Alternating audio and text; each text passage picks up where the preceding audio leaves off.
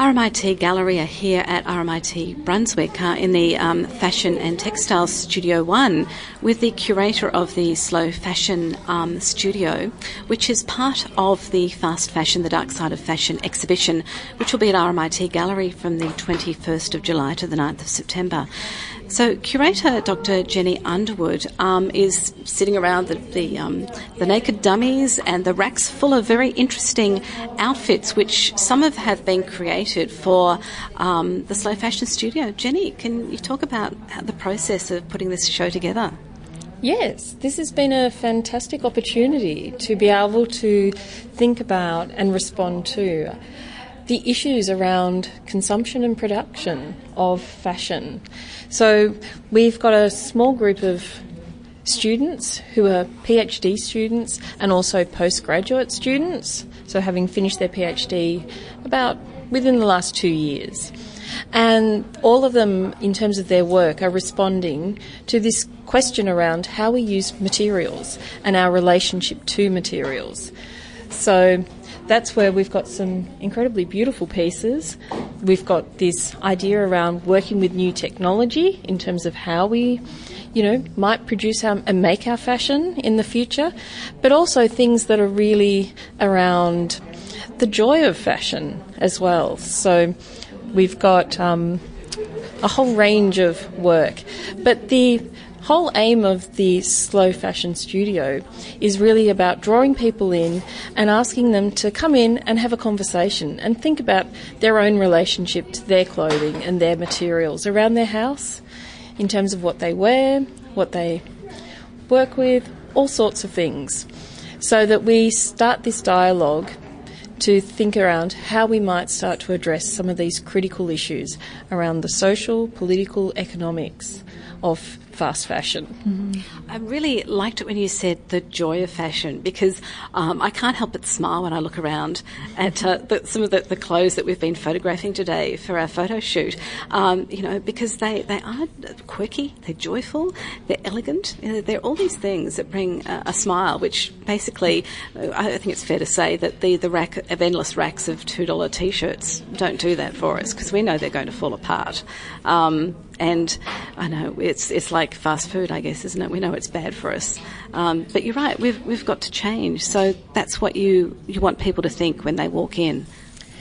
Yes, I guess it's about it's getting people to think around how you value your clothing. We've had a society where we tend to waste a lot, and it's out of mind, out of sight.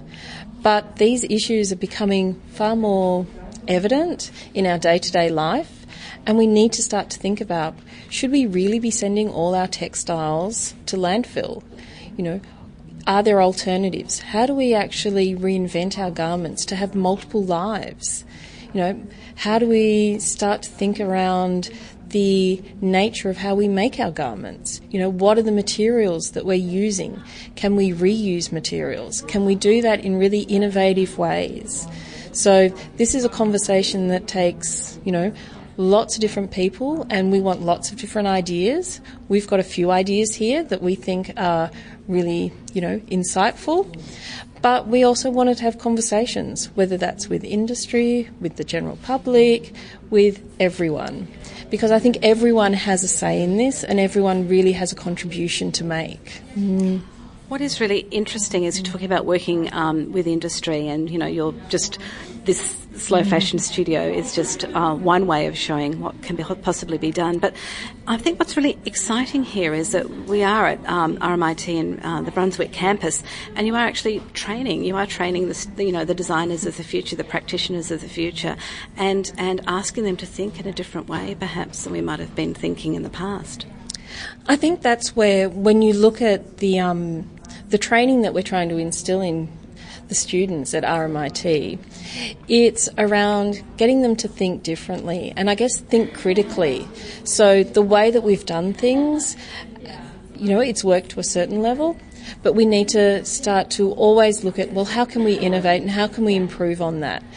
And as from a design perspective, often it's about the aesthetics of a garment and that moment, but it's so much more now. So when you start to think about design thinking, the whole process of design, it needs to be bringing in a whole range of different people and that opening it up for collaboration. So working with material scientists, working with engineers, technologists, the design team, but also the business, you know, thinking around the cycle of how we consume, how we might be buying and selling our clothes in the future.